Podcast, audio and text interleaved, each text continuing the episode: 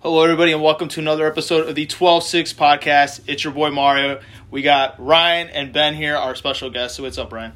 What up? And I gotta say, I'm honestly super excited for this uh, week's episode because we got a dude that I don't think anybody knows more about sports than the guy sitting right to my left. So, what's up, Ben? Hey guys, thanks for having me on. Really excited. Uh, couldn't have picked a better week for me to be on with everything that happened, especially for the White Sox perspective. And I grew up watching baseball movies. We'll get into that a little bit later on. So let's get to it. All right, as you mentioned, right, with the White Sox. So, we're talking about Field of Dreams. So, I obviously watched the game. You guys watched the games yourselves, right? So, what is something that like just you guys took from that that was just different than you know? Obviously, there was a lot of differences from that game to every single game, but what is something that stuck with you guys out of that experience? I mean, dude, the whole thing was just awesome. Like watching the game, like that was the most fun and like the most like captivated I've ever been watching a regular season game. Just like the whole, I mean, the game was exciting, and then they had like the backdrops, right? You got the cornfield, mm. you got the the house where the the movie, the or the house that the movie was in, or the yeah, the movie house and everything. It's like, dude, this is this is just awesome.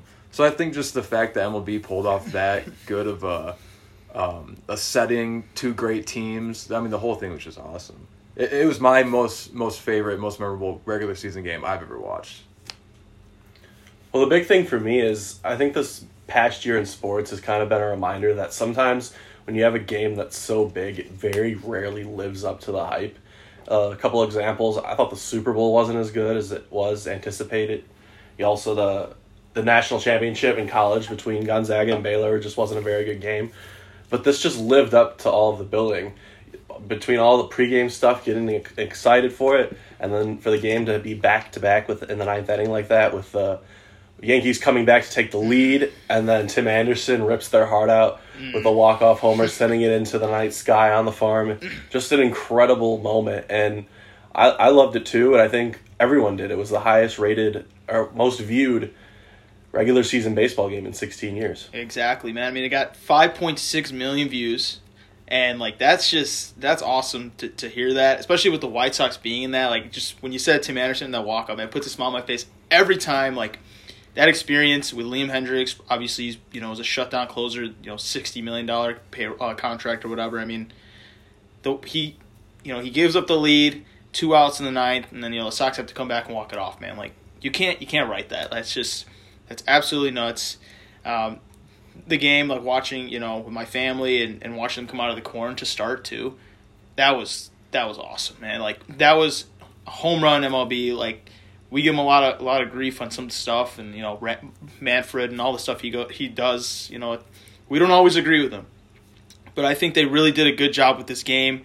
I enjoyed it. I know my family enjoyed it. My mom watched it with us. I mean, she doesn't watch games with us. She watched it with us, you know. So that that game was just well done. I hope they do it again next year. Obviously, there's like rumors about the Cubs being in it, even though they're bad. I think it'd be fun and, and good for Cubs fans to have a little bit of enjoyment in you know their down times. Um, but rolling into that, right? Great game. We thought it'd be a good idea here on the podcast to talk about our three favorite movies of all time. So I'm gonna go to our guest here, obviously, Mr. Ben. What are your three favorite movies of all time? And so you want me to give all three here? So yeah, give us give us from your third to first. Okay. So I would say my third favorite baseball movie of all time is Rookie of the Year. Mm, now you got to keep in mind when when this came out, I was well. Oh, it came out in the '90s, and when I was watching it, this was times when the Cubs had still not won a World Series yet, and so kind of pointing that along with this kid who just freak breaks his arm and becomes an amazing pitcher. Obviously, the movie's a little bit irrational, but I just love that that idea. I always had that in the back of my mind that I was like, oh, maybe one day I'll be a 12 year old playing for the Cubs, even though that there's zero chance of that happening. So that was just it was cool because that's every kid's dream. It's similar to like Mike, where the kid finds the magic shoes and now he's this great basketball player. Like you just dream about that. Mm-hmm. You dream about being this generational kid who's like, oh, an amazing player. But so that's three. The second I would say is Moneyball. Moneyball to me just made me appreciate how obviously the A's had to be contrarian because they're not in a big market, but it just made me appreciate kind of the business of baseball and it really changed how I, how I look at things and it helps me be more analytical about the game. I only first saw it a couple years ago, even though it came out a, a long time ago. I'm not sure exactly when, but it was like wow, these there's a lot of thought that goes into this and making looking at players more as commodities instead of people. As bad as that sounds, it really just kind of switched my thinking on that and made me realize just how hard being a front office guy is. And then my favorite of all time is 42. Uh, rest in peace, Chadwick Boseman. But I mean, you can't convince me that there's three people, three players more important to the game of baseball's history than Jackie Robinson. And I'm sure that movie didn't capture half of what he truly went through, but I think it really helped me realize just how bad it was and how, on top of the everyday grind that is baseball, him dealing with the racism and people just being bigots. And he was still able to play at such a high level shows just how special of a player he was and how important to the game he was. And I think they did a good job of mixing that with also making it a true baseball movie and kind of developing that everyday love of the game, which I'm not sure too many movies have really shown that about professional baseball. So that would be my three. That's a that's a good three right there. I, I respect that. I respect that list there. All right, Mr. Pops. Yeah, I like that a lot. I like 42. Uh, I didn't even think about that when I was thinking of mine. But so for my top three, my number three uh, would be Angels in the Outfield. And I know that's probably not, probably a lot of people want to think about that when put on their favorite baseball uh, movies list. But that's a movie as like a kid. Like I swear my mom wanted to, like me just to shut up. She would just put that movie on. So I probably saw that movie like 300 times in my childhood. Um, so that would be number three. Um, number two for me would be The Natural. There's something about The Natural, like that whole movie. Um, I mean, I love that movie, especially when he like cranks that home run and it hits the uh, the lights out in the outfield and everything, and uh, it's a great movie. Um, and then number one for me, which Ben is also on your list, would be Moneyball. The reason I love Moneyball so much, and you kind of went into this a little bit, is it shows like the analytical side of baseball, how how the A's really were the um, like the first to really dive into it and get really into like the whole analytics and obviously the money ball side of baseball, right? So I thought that was really interesting how it gave us kind of like that insider view right into what the GM's thinking at that time, what what he's doing to build his baseball team um, in an organization that doesn't have a lot of money to spend. So that's my favorite baseball movie of all time would be Moneyball. All right. Yep. I mean, we're kind of we're kind of all in the same range there in movies we picked. So I I put from third to first. And I also had a little wild card in there. Obviously, it's not. It's really like a goofier movie, but the Benchwarmers, like, it's such a wild card movie. I I love that movie. That's a great movie too. I didn't put it in my top three though, out of respect for like the the meaning these top three movies had to me. Uh, so for third, I had forty two. Um, it's just as Ben mentioned earlier. I'm not just gonna keep saying what he said, but it's just it was well done. It showed the, the hardships that Jackie Robinson faced, and I really respected that movie. Uh, Field of Dreams because I'm a sucker for you know the mainstream type of thing there, and obviously with the game, right? Um, you know, I, I watched the movie with my dad originally, and you know it meant a lot to me, so that's why I, I put it there. Uh, and then Moneyball, right? I number one for me, Moneyball, easy. Like that movie, well done. It, it put in perspective what they go through. Like the Oakland Athletics, you know, they're they're out here losing their three best players, and they had to revamp their team. Obviously, there's some things that weren't put in that movie that, you know, kind of made it a little better. For example, the rotation was absolutely insane at the time. They had Barry Zito, who was, you know, Young caliber at the time, and a few other guys behind him. That wasn't really mentioned in the movie, but other than that, um, it was it was well done. You know, it, it showed Billy Beane and, and his light and like, you know, how, how much of a genius he is really, and he's still yet to win the World Series. But you know, here's to hoping he gets one eventually. Um, so In that movie, who's your guys' favorite character? Brad Pitt or um, Uh, Jonah Hill. Jonah Hill? Um, I mean, I think Jonah Hill just because. I mean, it's kind of you have to suspend your disbelief, right? Keep in mind, I only watched it a couple years ago for the first time, so I think of Jonah Hill as this big goofball. Now he's in this serious role, but he's the one who kind of brought that to the organization. My favorite move uh, scene in that movie is when it's opening day, and Jonah Hill's character says, "All right, you ready?" and uh, and Brad Pitt's character, go, Billy Beane, goes, "Oh, I don't watch the games." I was like, "You don't watch the games?" I couldn't believe that. Like that, there's actual general managers who don't watch the games day in and day out. But I mean, I guess if you want to be as objective as possible, you got to do that. But to me, maybe that's part of why I'd be a terrible general manager. Like that would be the reward. Like let me see the product I put out there, and then obviously if it's a bad product, then you're like, oh well, maybe I need to be better. But that to me was just I couldn't believe that. I said, what general manager doesn't watch their team? That's actually kind of funny that he said that because I don't know if I mentioned it last week, but I went to a Sox game by myself. I bought a ticket, so there's all, there's a meaning to this, all right? So I buy a ticket right after work. I decide, you know what, Sox Royals, I'm gonna go watch this game. So there's a season ticket holder. I sit next to him. I'm like, hey man, thanks for giving me the ticket, whatever. You know, we have some talk, and he's like, hey, if you look at the south seats, you're gonna notice Rick Hahn. He moves from seat to seat. So I'm that close. So it's like the second inning. You know, Sox are you know rough start. Giolito's getting a little roughed up, and guess who it is sitting in the scout seats? It's Rick Hahn. You know, he's sitting there and he's just watching. He's watching the game. You know, he's got a little frowny face because Giolito's sucking ass that day or whatever, and this dude's just moving from seat to seat, and you know they're down by like six runs or whatever, and, and he just gets up and just walks right out. You know, it's just so. Gets in his car and goes home. I, I, I honestly, I, that's something that I'm, I'm curious to know now. Where, where do GMs go during a game? You know, like what do they do? I think that's, mm-hmm. that's something that I thought was interesting. Like, so with like in that sense, Billy Beane in the movie, he doesn't watch the games. You know, I wonder what the status quo is for GMs. Like, do you think, like, what do you think it is? Most do watch or most don't watch over the course of 162? I, I have to imagine there's days like that where we assume if it's an 11 to nothing game and they want to get home before the traffic because they do probably work long days then yeah they leave but i have a hard time imagining that a gm doesn't watch every game at least a part of every game even if the team's on the road they can watch on on tv i mean i just think that's such a information heavy job You just feel like it's part of your job, right? Right. To watch the product you put out there. I mean, sure, and team. just Yeah. if if, you, if one of your players gets hurt or something, like I don't think you want to learn secondhand or get that. Like I think you want to see it. And I think it makes you better seeing why people are struggling. So I think that's changed now. But I mean, maybe now that if they're so analytically driven, maybe they do only watch six innings. But and the go thing home. is, like, with like box box scores can be deceiving, right? you know. Like some guy could go three for four, but there were three bloops or whatever. Or little you know? Ichiro So box scores, Alex, can, yeah. yeah. they can Yeah. be deceiving if you're not watching the whole game. oh man, And you and you see that too. A lot of they say now, uh, whether you believe this or not, it's up to you. But they say a lot of general managers make the starting lineup. So, like to your point, box scores can be deceiving. So if it's kind, it'd be kind of a kick in the nuts to your manager to say, "Oh, here's our when he doesn't when he when he'll know what's happening and what's not," and you just say, "Well, here's what the numbers say." Yeah, I think that eye test is very important.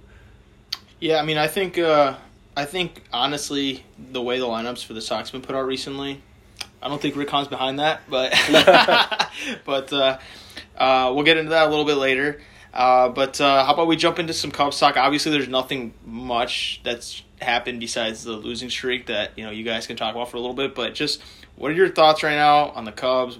Obviously, Ryan had his State of the Union address the other week, so we had that. But what are what are we feeling about the Cubs right now? Frank Schwindel or whatever his name is, and you know Rafael Ortega, the 30 year old wonder. You know, You know what, Ortega? He actually looks good. Like he looks like he's like a good hitter, right? Like day or yeah, day in and day out, he looks like he's going to be a good hitter going forward. And Wisdom too, right? Wisdom's got what seventeen or eighteen homers right now. Like he looks like a piece going forward that's promising too. And last on the last pod, I talked like Cubs fans going forward, just like watch for those little things that matter in the for the future, right? Like Ortega or Wisdom. But one thing recently that's like kind of been bumming me out is um, Adbert Alzolay. Like he's like a he's gonna be a, a huge piece going forward in the rotation, and he's mm. just looked like terrible lately. And the thing with him is it's just giving up those long balls. Like he's got good stuff. He's got a good fastball. He's got a good slider, but he, lately he's just missing over the middle of the plate, and it just gets clobbered. So that's one piece that's like kind of worrying me right now. I don't know how you feel Ben about it, but Well, Alzai just did go on the IL, so clearly something might be wrong. Hopefully, get they get that corrected. I think you, I think you nailed it on the head, though, pops. It, those little things do matter with Ortega, Wisdom. Now, the guy I was really wanted to see was Deichmann, but now he just got sent back to AAA to get Heyward back on the team. Yeah, you can't you can't worry about wins right now because wins are going to be few and far between. Um, I mean, dude, this team might lose hundred. games. right, it could be. Yeah, they're they're, they're I mean, already they- at 50 wins or something like that. So so it's you just yeah you gotta hope for some development somewhere, and and just try to take those little victories. But I was at the Cubs White Sox game. I guess that would be two Saturdays ago now, and I mean I never in my life have I gone to a Cubs game and been more pessimistic about what could happen. And I and if you remember in that game, the White Sox scored two runs right in the top of the first, and then Adbert Alzolay actually pitched really well. But I, I never at any point in that game did I think the Cubs had a chance to win. And if you look at the box score, that kind of proves it. They struck out 17 times. They only put the ball in play 15 times. They had 10 outs for ground out, fly out, what have you, and five hits. So when a team is striking out more than they're putting the ball into play, you, you just don't have a chance. Yeah, I saw a stat the other day. I think it was the Cubs have like, if not the highest, one of the highest strikeout Mhm. rates in all of baseball. It's like it's like staggering what the percent is. I can't remember exactly what it is, but I mean the team strikes out so much. It's, Yeah, you got the, uh, as they say, the three true outcomes of the game, right? Strikeout, walk, home run. And the Cubs have the strikeouts. So that's, they got one positive, right? Well, Hey, they're on the board. It's not, yeah, exactly. They're not on the board. Yeah, it's we're da- the Cubs are down five nothing, and Frank Schwindel hits a, a solo homer. It doesn't really do much for you, but good for him, I guess, as a journeyman first baseman. Yeah, one thing about Deichmann though is like, I think the Cubs like why not just get like, find a roster spot for him, get him as many at bats as possible. You know, because that's a guy that you kind of took a chance on trading him uh, for Chafin. So he's one of the guys that I would like to see them find a roster spot for him and just plug him in. You know, let him work out through the kinks of his swing. Let him work out kinks defensively, and just like if if you think he's going to be an important part going forward, like I know you want him to get as many at bats in AAA as possible, but you know, let him work on things at the big league level if you think that's where he's going to be in 2022. So I have a quick question for you guys, just like spitballing here, right? Just just some thoughts. Obviously, with the way this team's going, um, we don't. Nobody in this room expects the Cubs to be good next year. I don't think, and I don't even think some people expect them to be good in twenty three. I don't know. Can you? Can we all agree with that? Just for the sake of what I'm going to say next Well, year. Well, you don't know. I mean, yeah, I don't. I don't think the Cubs will be World Series contenders. Okay. But here's the here's the thing. Jed's gonna have, hopefully, have two hundred million dollars to work Mhm. with. But that's if the owner keeps his word. Exactly. So if he goes on his own damn television station and says, "Yeah, Hoyer's got the money," like, I hope he follows through on that. But if he doesn't, then yeah, it could be a very long time. Because I, I think I saw if you the Cubs payroll next year, they really only have guaranteed money to Heyward, Bote, Hendricks. And then Contreras Contreras, is gonna have Contreras arbitration. is arbitration. I would say he's probably gonna be like twelve something on So- million, right? So going into that, right? I'm glad you said his name.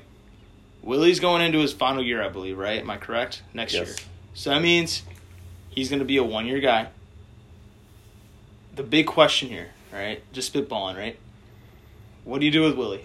Do you extend him? I would extend him, but obviously Jed has different. You know, Jed knows more than us. Mhm. So if you were Jed and let's say the Ricketts put a cap on how much they want you to spend next year, maybe they're like, hey, move the money. We don't want to pay Willie this year. We're gonna suck. We're probably gonna suck in twenty three. Like hypothetically, right? What do you do? Do you extend him? Do you put him as a part of this team growing forward, or what do you do? I just I don't know. I mean, it's I just don't know how you, we as fans can make that as- assumption that they're just gonna suck because now if Tom Ricketts just tightens off the uh, money, the cash flow, and says no, we're we're not spending, then yeah, we'll know that. But I don't think he will. I think there will be a lot of uh, one two year deals that people bring in and they try to contend, and then they'll go with Contreras. I mean, I'd say Riz. I'll go out and say I'll just say I think Rizzo, Bryant, and Baez were all maybe more important, more well liked, and they never extended them throughout the season. So what Mm. makes you think they'll do that with Contreras? I don't know, but I think there'll be a lot of people brought in, and I think they'll at least try. I don't. I don't think they're going to go down into a whole rebuild because I just don't think they want to do that with the fans, and I think they know that now after how the how the fans showed their feelings after the trade. Yeah. I mean the thing with that too is like the fans got a taste of winning, right? So we know what it's like to win, and you've seen like as soon as they blew the team up, if you look at attendance at Wrigley, like the fans just aren't having Mhm. it, you know. So going forward, like if they if they plan on not contending next year and the year after that, I mean you're gonna see twenty thousand people at Wrigley every night. When Mhm. when previously when we were the lovable losers, it didn't matter; they'd sell it out every time.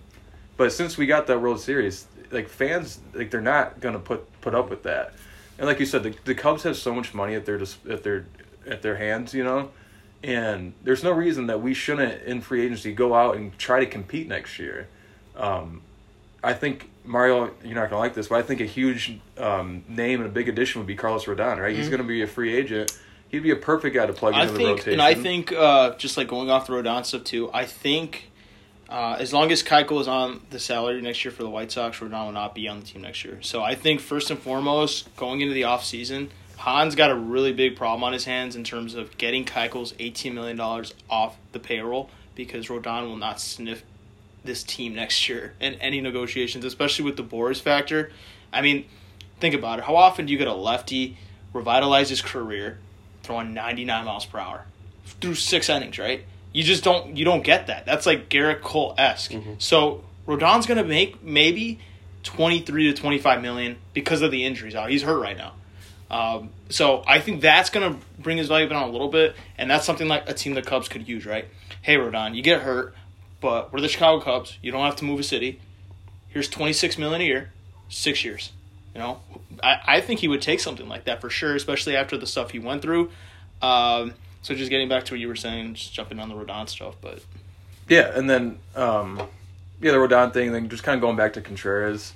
Um, I mean, I don't see why you don't extend him. Like hitting catchers are really hard to come by, and besides that, he's a beast defensively. Right, he's one of the best defensive catchers in baseball. He's worked on his framing. His framing's got a ton or a lot better. I mean, he throws guys out like crazy. yeah. Um, so I don't see why there's a reason not to extend him. But like you said, if they don't plan, like it's kind of a weird year, right? His free agency year, and if you're not planning on contending, who knows what Jed is thinking about doing? But it's like, why do you keep him then? You know? You know what I, I was thinking, man? I was thinking about this. Remember the 2012 Red Sox? They were trash, okay? They were a terrible team. And they traded Agon and Crawford and I believe it was Josh Beckett at the time. And they traded him out of the city because they're like, you know what? To the Dodgers, right? We're gonna we're just exactly and they did it all on the waiver wire. This was after the trade deadline. I remember I knew a Red Sox fan. I was like, "Hey, did you see what just happened?" And you know, he was upset about it. You know, like, "Oh, this is the worst." They won the World Series in 2013 because they went out. They signed guys like Shane Victorino, um, a couple other dudes like like that esque, right? Like they, they just were not a team that you would look at and be like, "Damn, it's the Red Sox. They're gonna you know beat everybody." They went. They made additions from guys that had struggling years and years before. Jonny Gomes, another name. They went out and they got those guys and they signed them to like one to two year deals. And they're like, you know what? Here we're gonna throw them at the wall. Bunch of veterans. Let's see what this team can do. And they went out there and they did it. Obviously, they had guys like Lester too, right? Lester was at his peak at that point. He was shoving the ball up and down every night. Uh, but I, I can see the Cubs doing that. I could definitely see the Cubs going out and saying like Trevor Story had it down here. Hey Trevor Story, let's get like you know two years, something, whatever million dollars, right? So that's what I was. Uh, that's that's the guy I can see them getting. Yeah, the the favorite part of that 2012 team was uh, by September they knew they were they were bad and they were out of it, and so Lester and Beckett and John Lackey, all the the Cowboys on that team, eating fried chicken and drinking beer right before the game. I remember that was a big thing. Terry Francona was not happy about, but I always laugh because that was a pretty big story. You got to imagine though those clubhouses with guys like uh, Lackey and Lester, and uh, I mean those are probably just great clubhouses to be a part of.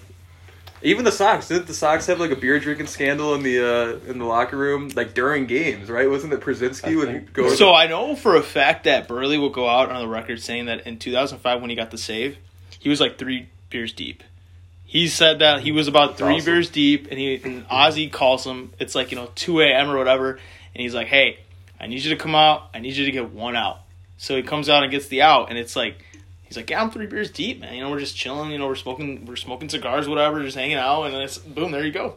So there's definitely moments like that for sure. That's the American dream. It right? is. it definitely is. I know. I know too. This is not during the game, but I know after Game Five when the Cubs were able to stay alive in the World Series, I do know that the Lester, Lackey, and Ross all went up to a local bar on the rooftop. They had it secured off, and they they all started drinking after that pretty heavily.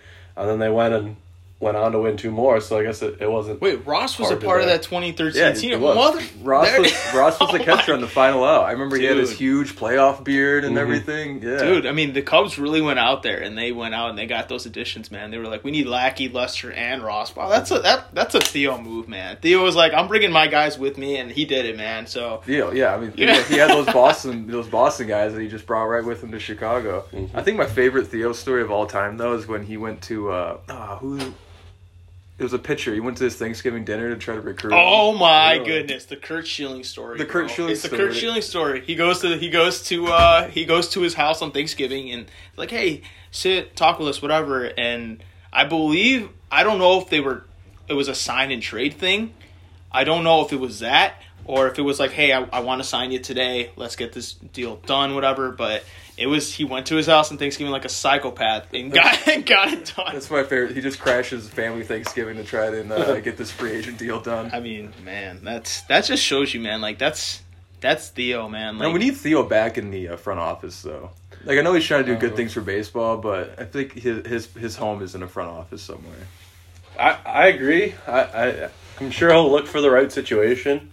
I think he can. Uh, he's he brought World Series titles to two of the most poverty-stricken franchises in all sports, let alone baseball. So I think he's just waiting for his opportunity. I'm sure he's he's too smart of a guy not to know what he's looking for, or at least have a short list of places he'd land. Well, there's the uh, there was that talk about the like the Tennessee team, right? With their quotes, he maybe like he wants to just. I mean, he's done it all, dude. Like Theo's done it all. He's done everything that you could have wanted to do as a general manager. He's brought 108 years, know, Two curses. and then you know the 86 years in Boston. It's gone because the Theo he put that team together. So what what's next to do? A startup team. Let's just quickly build it up and send them to the championship. Dude, the crazy thing is, is when he won that first World Series in Boston as a GM, dude, he was like 26 or 27 years Straight old. up genius, man. Mm-hmm. Well, we and it all, all comes full circle to the Moneyball, right? They wanted Billy Beane, the mm-hmm. Red Sox did, and he said no, and then they hired Epstein on the type of similar kind of concepts that the A's ran, except they went all the way because they had a bigger payroll. And that's not to knock on Theo, but if Theo Don't had, knock on my boy. I'm not gonna, I'm not trying to, but if if Theo was like the general manager for the Tampa Bay Rays, how good do you think Theo would be? I just, I'm asking Well, how, genuinely. how good would anyone? Well, right? I'm like thinking about like Billy Beane, right? He's mm-hmm. good, right? He's good at what he's good at what he does. He's good at finding value in players like that. How good was Theo doing that with the Cubs? Well, but but how when we have to qual, quantify what good is? Yeah, Billy Beane's good, but he's never won a title, And that's and, and that's part of the kind of the inequality of baseball is some of these bigger teams. Now the Royals have won a championship, Yep. and mm-hmm. and there's there's obviously exceptions to the rule, but more often than not, a team that can spend two hundred to three hundred million dollars are usually the teams competing, and I think even this year, with the exception of the Rays, that's that's the case. I always look at a team, like a guy like Dave Dombrowski, right? Dave Dombrowski is prolific for going to a team, absolutely screwing up that team financially and screwing up that team's prospect And system, leaving. and then leaving. And right now, the Phillies are literally the prototype of that. They got no prospects. They got a serious payroll situation, but they're in first place. And I mean, if the Phillies go to the World Series or if they make it to the NLCS, would anybody blink an eye really with Bryce Harper and, and Zack Wheeler the way he's throwing? I don't think anybody in this room would. I certainly wouldn't. So, like Ben was saying, like some guys are built to be like that. You know, some guys are built to go in there and do that job, and, and it might not look good afterwards, like the Cubs are seeing now, but it, it gets you know it's it's good in the moment. So, um, anything else on the Cub talk, guys? I know it's a little bit rough, but No, I, there's not. It's the only last thing I think of is the, the with the loss today. They got swept by the Marlins, so this is the second time they're on an 11 game losing streak in this season. And boy, I just that first one I was almost just kind of just in denial, like man, this is, really is the end. And now it's just numb to it. Yeah, that's the thing. It's just numb. Like when I watch the games, dude, and they're down, it's like it really you just become numb to it Man, at this point. It's just like whatever. And I'm to the point right now with the Cubs, and obviously, like I love Wrigley Field. I love the Cubs to death. But like I turned down free tickets the other day Wow. because I was just like, I don't Wow. want to go all the way to the city. and Really? I don't want to watch this team. Like that's the point Where I'm were the at with seats them. at? Where were the Bleacher seats. Oh, I was like, man. I like I don't I don't want to do it. I don't I don't want to go watch this. So that's that's where I'm at with them. Honestly, when was the last time you saw the the core together? I went to a Cardinals game in June, I believe it was. It rained the whole time, and they lost like nine to zero or something Oh. like that. So What was your last time? I so this was awesome. My brother got me tickets for my birthday in the bleachers, and they were in first. Cubs were in first place. Hendricks pitched against the Indians, and they won. Uh, Wisdom and Contreras went back to back, and then they had a day off. Then the next day, they threw that combined no hitter. So yeah, it was it was great. It was the first sporting event I had been to since the pandemic back in 2020. I was life was good, but uh, since then, obviously, I was right before. So they throw the no hitter, and then they lose eleven in a row, and nothing was ever the same.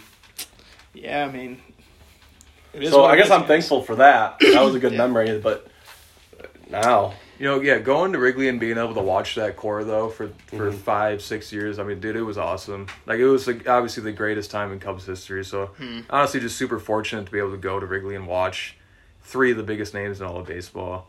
Um, those were good times. But Yeah. now Ben, we're stuck watching Frank Schwindel and uh, and uh, I don't even know. Andrew Romine. Yeah, Andrew Romine. There we go. The good the good stories for Cubs nowadays are the uh, Andrew and um, what's the other guys? Austin Romine. I did like that- I did like That's that the kind of stories Cubs fans uh, live for now. Well, But that was a good story, though. I don't know if you don't know what they're talking about. They're talking about the brother throwing to brother thing, right? That was cool. I mean, I don't think what they said it was hasn't happened in ever, or whatever yeah, the case and it was a position player, so the chances of it obviously were astronomical. And Yeah, everything. it, It, was, was, it was cool. Man, that was actually really awesome. I retweeted that. That was that was awesome. Um, But we got happier times on the south side. we do have, you know what? Yeah. Even though we lost two or three, we got happier times. Uh, Sox obviously lost a series to the Yankees this weekend. Should have won yesterday. Didn't happen. Um, with that, we go into right the Field of Dreams game Thursday night. That was peak of the season. That was the best regular season baseball game I've ever seen personally. Uh, and then yesterday, just another absolute brawl between two, you know, tight ends, right?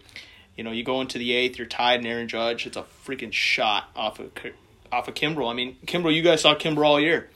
Aaron Judge, he was just like Babe Ruth's reincarnation this weekend. He he was hitting missile after missile after missile. Um, obviously, taking Kimbrel deep is no joke. That is that's that's tough to do, especially righty righty.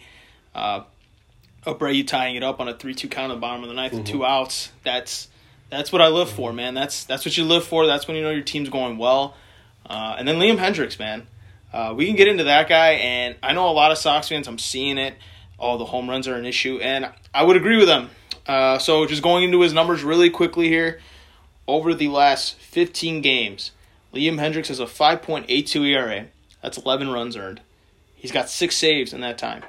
He's got 31 strikeouts, got a 0.94 WHIP in 17 innings, and that obviously is not what you pay for when you give up 18 million dollars a year. Well, if you look at the whip, the whip isn't terrible, but then the ERA, so that tells me he's giving up a lot of long balls, right? So that is the issue, right? So Liam Hendriks currently, I believe, is about fourth on the team in giving up home runs, and he's a closer. He's a relief pitcher. Okay, that is not good. Okay, and then we go even worse than that. Okay, in his last seven games played, so not just seven games in general, obviously, but his seven games pitched, he's three and one. So that means he's got three wins and one loss. As a closer, you know that's bad. That means you're blowing a lead. Um, he's got a 9.45 ERA. He's getting seven earned runs. He's got two saves, 12 strikeouts, and six and two thirds. He's got a 1.35 whip. So, obviously, that's not going to get it done. When you're playing the Yankees, when you're playing anybody with a potent lineup like that, you got to be on your game. Um, one thing I noticed that's, you know, it, it should be taken into consideration just a little bit from fans. He's only pitched t- three times in the last week. Okay, that cannot happen. That's very bad manager from La Russa. He's got to be able to get his guy in there. Kimbrel's thrown almost every single day in a situation. Hendriks has got to be put in there. Even if you're tied, if you're losing by one, get him in the game. Uh, can't happen. That's that's what's going to throw your players off. Uh, we've we've all been in athletes in a situation when you don't get those reps, you're not going to be good at your at your role. And as a closer, like a guy like Liam, if he's not throwing in games, he's going to be off his game. And you throw him in the Field of Dreams game, boom, four runs, Giancarlo and Judge, boom, there you go. Uh, so hopefully the home runs come down. If he can bring the home runs down, he's going to be great. He'll be fine. Uh, it's just that he's just got to be a little uh, a little more smart, I guess is the word for it. Uh, and I also hope with Yasmani Grandal coming back as well, the pitch sequences. I mean, Collins, I, I know a lot of Sox fans like Collins. His sequence and his selection and pitches is god awful.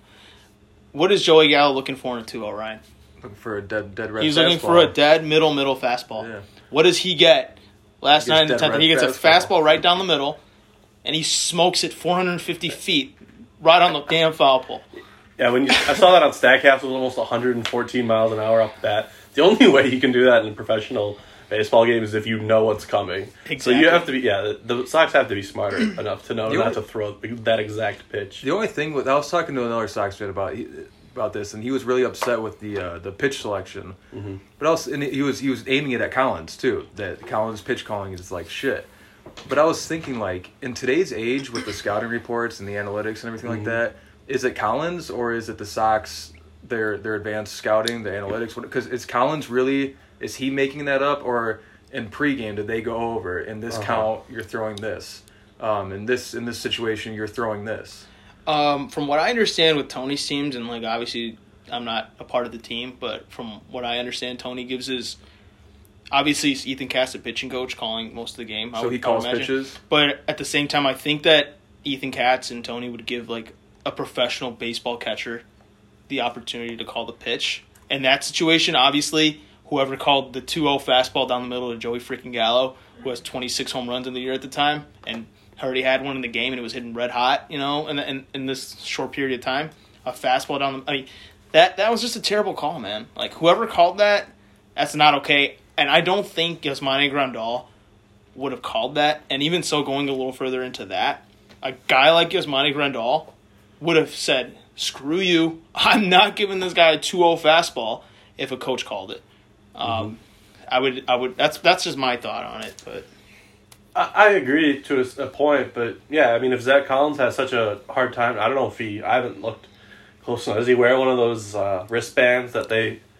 Because I mean, if he if he has a hard time with pitches, what to do? I mean, just give him that. I mean, I was in the the bleachers on Saturday, and all the outfielders have that little card, and there's no excuse for him to have that.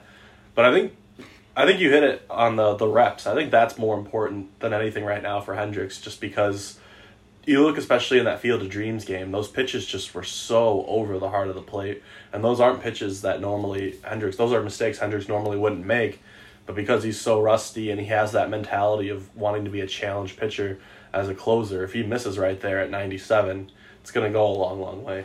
Yeah. So do you know why though he hasn't been since? Is it the addition of Kimbrel or what? I would no. It's not even that. It's literally just been the situation. So he just hasn't. had sometimes you just don't get in that. Like as a Mm-hmm. closer, sometimes you just don't get an opportunity. Like Kimbrel's been getting opportunities because Kimbrel's been coming in like tied games. For example, the last time. So put this in perspective for you guys.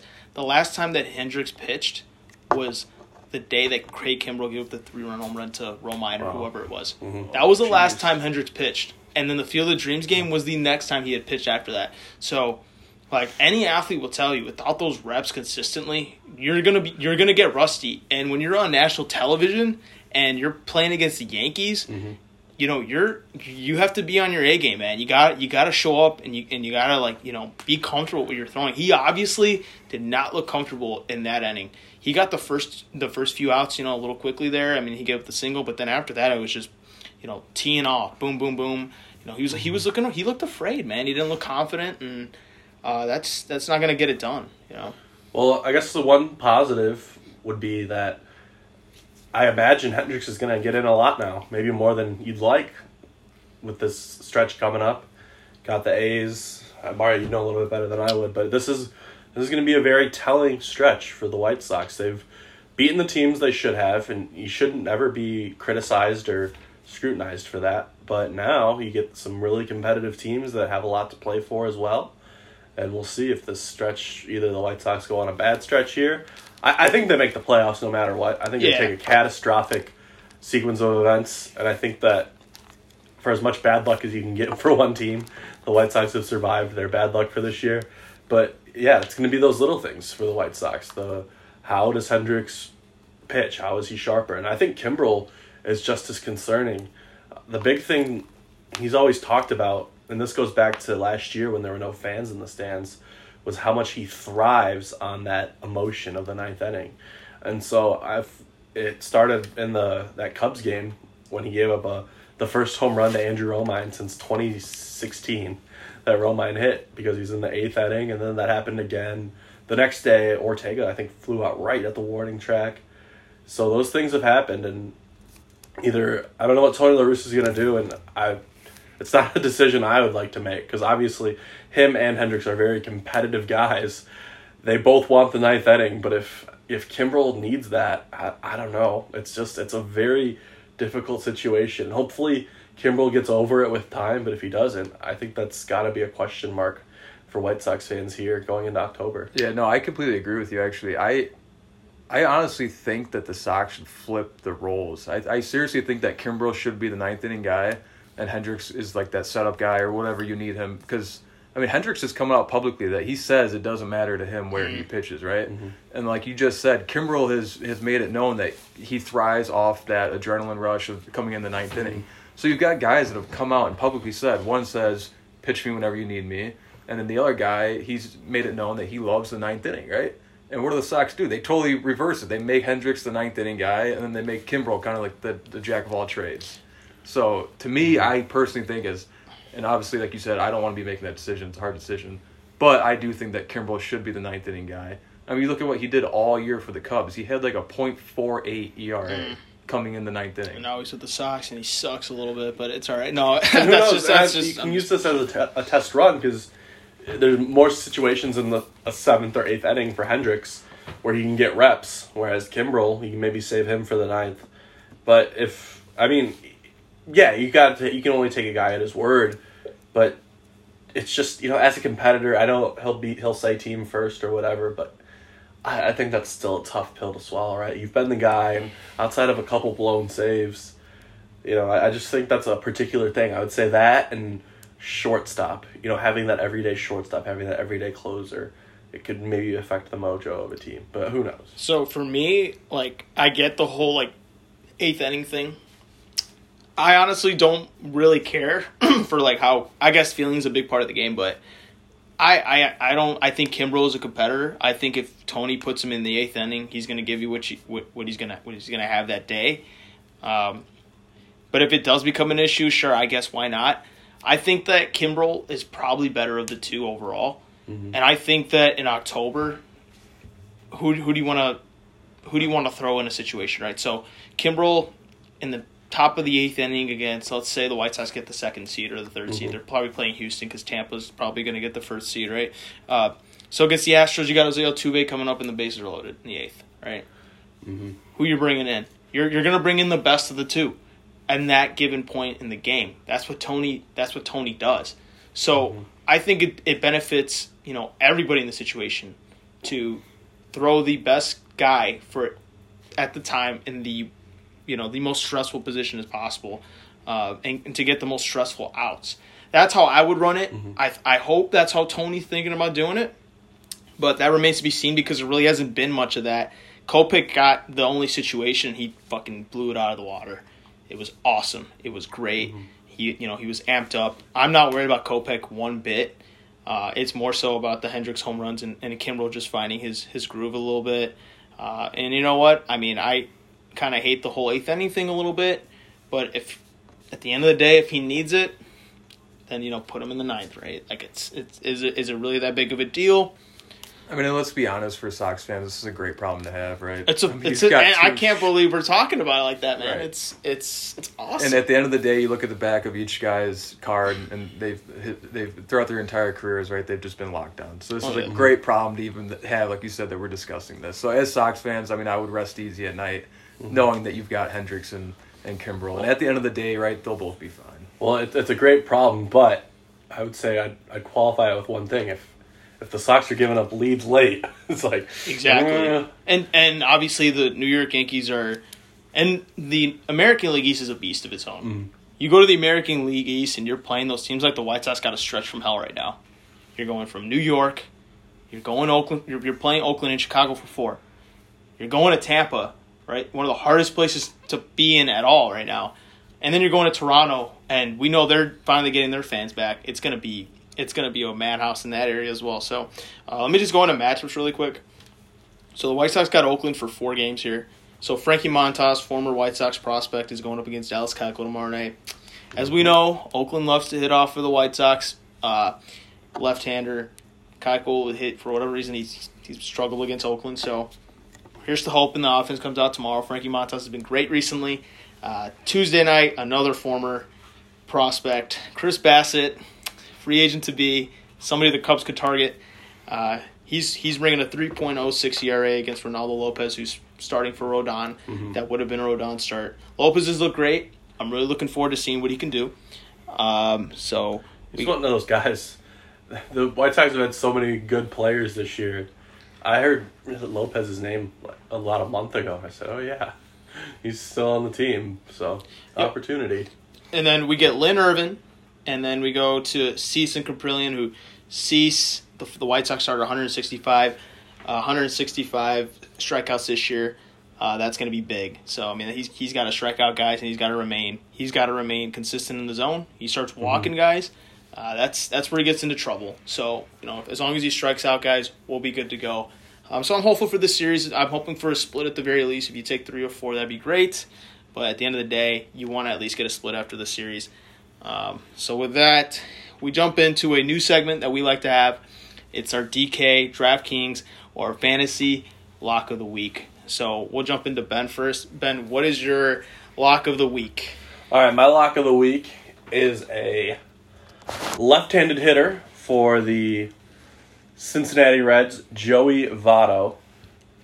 So the Cubs play the Reds for four this week, and the last time the Cubs played the Reds, it was at Wrigley. It was right before the deadline when the Cubs team was just never the same, and Votto homered in every single one of those games. So I am betting on him to keep that going in a big uh, hitter-friendly ballpark like Great American Ballpark. That he's got three against the Marlins at home as well. So he'll have a, a week worth of hitter-friendly ballparks, and I think he'll tee off against the Chicago Cubs. That is my lock of the week. I like that. All right, Mr. And, Ryan. and one thing too, I, the the Reds, I looked, holy cow, they're only They're- a couple games behind right. the Padres. So They're these coming. games are, yeah, they're on a roll here, and I think a, a seasoned veteran like Votto, that moment won't get too big for him, and he'll continue their success as they try to catch the Padres for that second wild card spot. Former MVP Joey Votto. I really like that one. All right, my DK lock of the week is Eloy Jimenez. Mm. Um, I mean, since he came back, I think this week alone he's got five homers and his average is about 460. Mhm. Um, and like you just kind of went into the matchups, you guys do have a tough stretch coming up with some good pitching, good starting pitching. But I mean, Eloy has just been yeah, he's been It an absolute matter, animal at the plate. Doesn't he's going to matter. hit for power. He's going to hit for average. He's going to get on base. So that's my DK lock of Yep, the week. I respect that. And just to jump in, Eloy, 464 average in the last seven games, five home runs, 15 RBIs. He's got a 1,036 slugging with a 467 OBP. So that is just ridiculous. Eloy hits off the best at the best times. I don't, you know, I'm not worrisome about him. I honestly, that's kind of a cop out because Eloy is literally a superstar hitter to me, and he's considered that. But we'll see who wins at the end of the week. My guy is Yordan Alvarez of the Houston Astros, the cheating Astros. Uh, the Houston Astros are playing the Kansas City Royals, who have two right-handed pitchers and one left-handed pitcher. Lefty righty for Jordan, who's a left-handed hitter, does not matter. Jordan will mash. He's hitting 346 in his last seven games. He only has one home run in that stretch. He's 9 for 26. He's got a 414 OBP and a 654 slugging. Jordan, he's hitting everything in sight, but he's doing one thing, or he's not doing one thing he usually does, and he's not elevating the baseball. Jordan will have a big week this week. We will see who has the best stats overall at the end of the week, and then Alright. if you get the best player, then you get a point, right? So we'll just we'll keep it going throughout. That'll be a nice segment we do. So everybody's tied at zero, and throughout the year, we'll just mark Ben's category as Gaster. We'll give him his own category. No, I Uh, was going to say because if this is the first week we're doing it, Ben, you'll just text next week, right? Okay. we'll Oh, that's fine, too. We'll keep do it- that. There we we'll go. Keep it between Sure. us three. I you know like what? it. Let's do All it. right. The lock of the week. Ben will send it in, and we'll, we'll read it out, or you can join in, whatever. Um, sounds good. So there we go. We got Joey Votto, we got Eloy, and we got Yordan Alvarez. It starts tomorrow. So stats tomorrow. Today's stats don't count. Tomorrow's stats. Um, so we got about ten minutes left on the podcast here. So we're gonna jump into our final closing segment. One of our favorite segments on the show. Beef of the week. So Ben's the guest. We're gonna let Ben go. We're gonna see what he has to say. Well, I, I owe this to Pops because this is something I've forgotten about, but maybe I re- but he brought it up earlier this week and it really kind of just made me mad again. And it's you'll see this on ESPN and this is about the Little League World Series Oh, and the umpires. so here's here's the thing.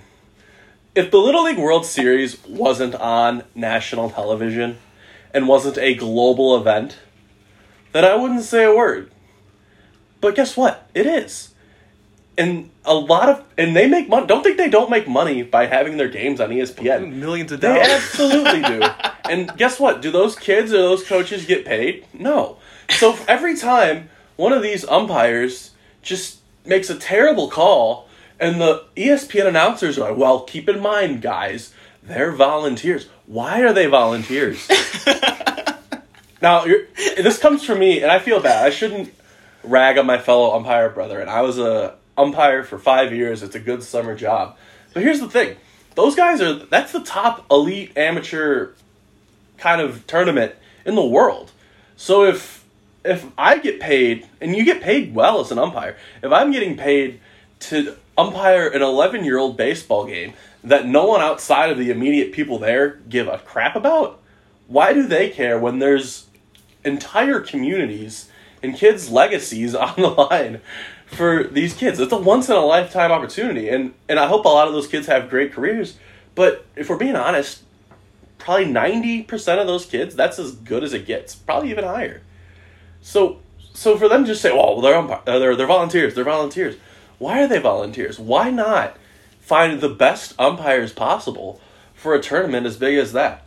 It just doesn't make sense. And for them, to, I mean, if you're on TV and you're making money, you should make your product the best thing possible. I mean, 45, 50 years ago when it wasn't on TV and it was just kind of localized except for the communities that were in it, then fine.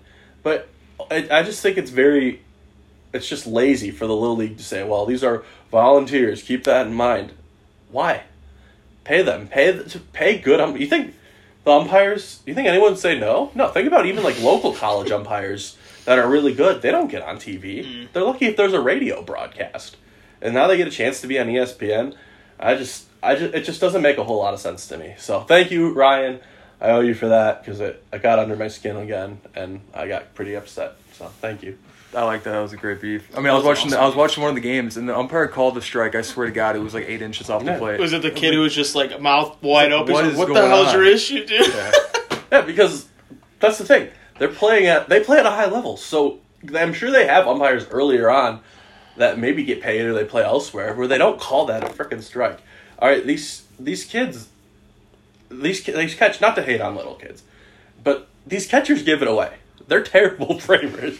So if the if the kid's pulling his arm back into the zone ump, it's probably a ball. yeah. Completely agree. Completely agree. All right, my beef of the week. I kind of had a hard time thinking of a beef this week, so I'm gonna go with. He's a player on the Cubs, and I'm sure anybody that knows, I think you know who my beef is.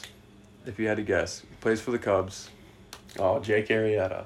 No, No, Jason Oh. Heyward. Oh, Jason Heyward. Oh, Jason Heyward's my beef of the week. Okay. Oh, okay. I mean, dude, he just he sucks so bad, and his contract is so it's it's horrible. It's one of the worst contracts in MLB history, I think. And his contract alone has prevented us from signing big free agents like Nick Castellanos. Hmm. You look at Jason Heyward. Why we did not re-sign him is because Jason Heyward's contract and his position was sitting in the way of that. And then he like awesome for him opening up this sports academy in Chicago, his own little. Mm-hmm. But what, what is he going to teach? How to hit rollover ground balls to second base? Is that what it's, is that what's going to be specialized at his his academy? I mean, he's been my beef for Oh, probably like man. ever since he really got here. He plays great defense, but dude, take your gold gloves and go home. Like you're terrible. I can't wait for this contract to be up.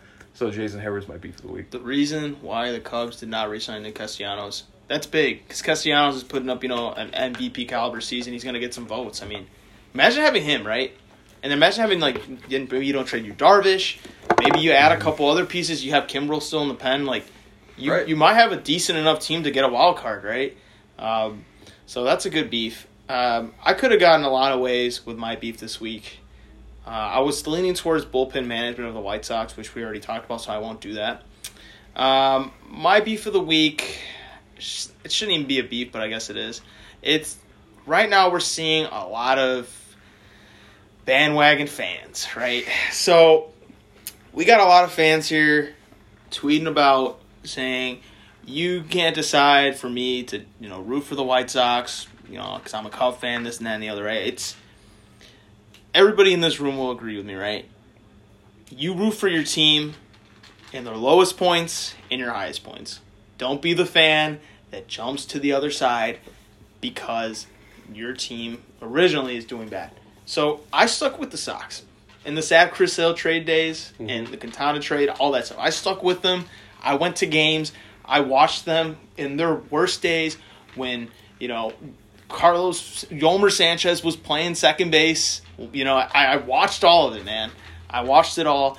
And I'm just telling you, Cub fans, stick with your team. It's going to be a rough ride. It's okay to acknowledge the Sox are doing good. If you want to, you know, say, you know, you're happy for your friends, that's great, right? Like, just don't go and, and just completely disregard the Cubs and say, you know, fuck the Cubs or whatever, right? Your team was the Cubs. Enjoy that, right? You had your you had your times. You're gonna go through some rough patches, and it's just gonna make the good times feel better in a few years.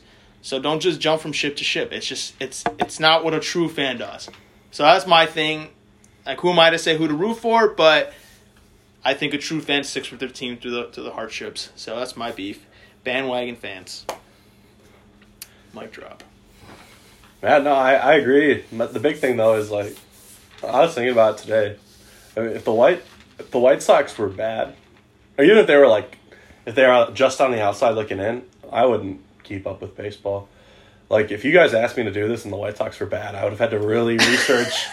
so I, I, yeah, I agree with you on bandwagon fans, but even I'm a diehard Cubs fan. Mm-hmm. I can't imagine having another baseball team, but I'm really freaking excited for the White Sox. Oh man, and that's the thing. I'm not saying for people not to be excited. Mm-hmm. Like, dude, it's it's a great time. Like I was I was wa- I watched every single Cub game in 16 from the stretch down. Like we we, we would text about it. Like I was like, this is an exciting team to watch like that Giant series, man, when when you know they took out Cueto in that one nothing game, like I'll never forget that game. Like I'm not even a Cub fan.